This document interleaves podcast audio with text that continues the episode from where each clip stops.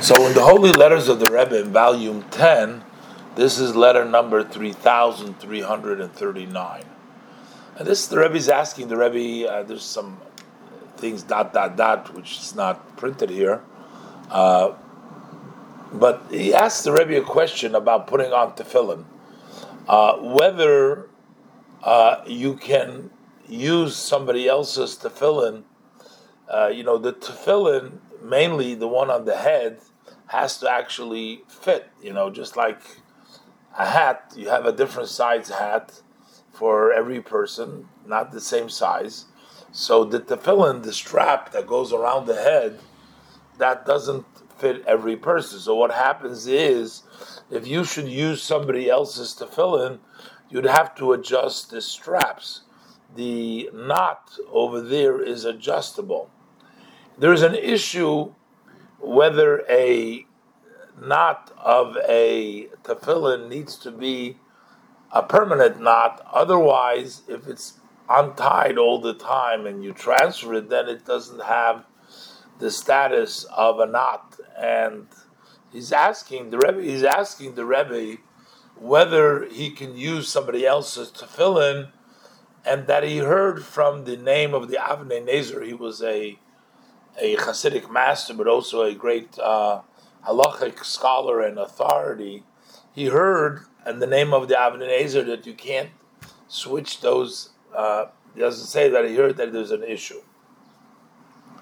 So, uh, so the Rebbe says that in the Sefer Avnei Nezer, the Rebbe quotes from there. He says that to put on the tefillin from somebody else, he says it's not proper because uh, since the owners the, of the tefillin later on will have to change the knot to fit their hands, so it turns out that the one who put on the tefillin, his knot wasn't a uh, a lasting knot; it was only temporarily, and the first one did not fulfill his obligation and he concludes that it's a mitzvah to publicize this matter. This is what he rules that the tefillin cannot be used somebody else because again the assumption is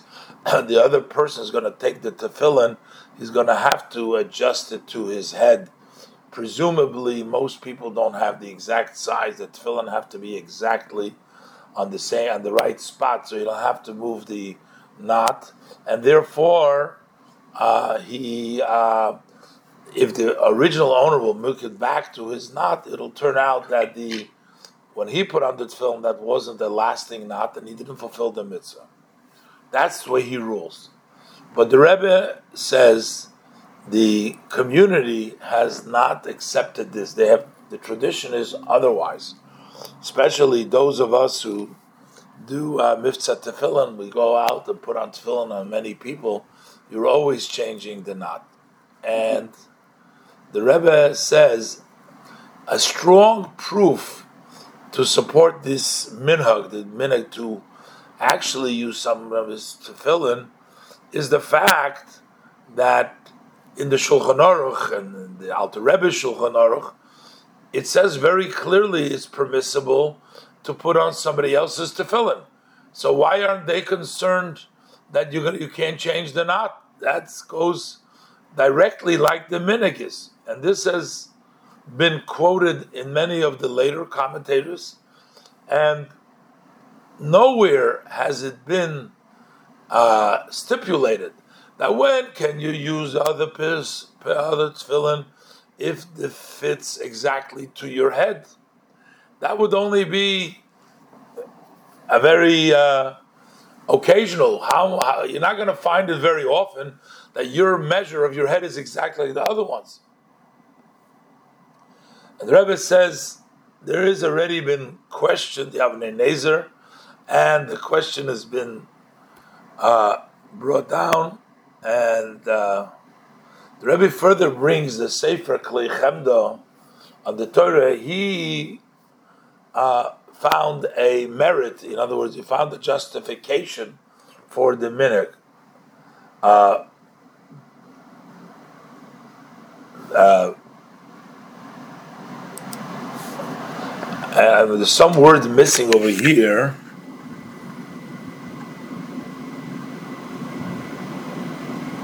First of all, that tefillin don't need a lasting knot, as the Ramban says. So that's one justification. And the other justification is that even though you're tying it temporarily, but once you do it for a mitzvah, that's considered to be as a lasting knot, because the mitzvah itself gives it sort of permanence. Beautiful. So, uh, and also, he explains there that it doesn't seem elsewhere in other places. So, anyways, as far as practically speaking, the Rebbe is telling him that you could consider the, uh, you could put on the other people's tefillin. That's the tradition. That's the way people are doing it.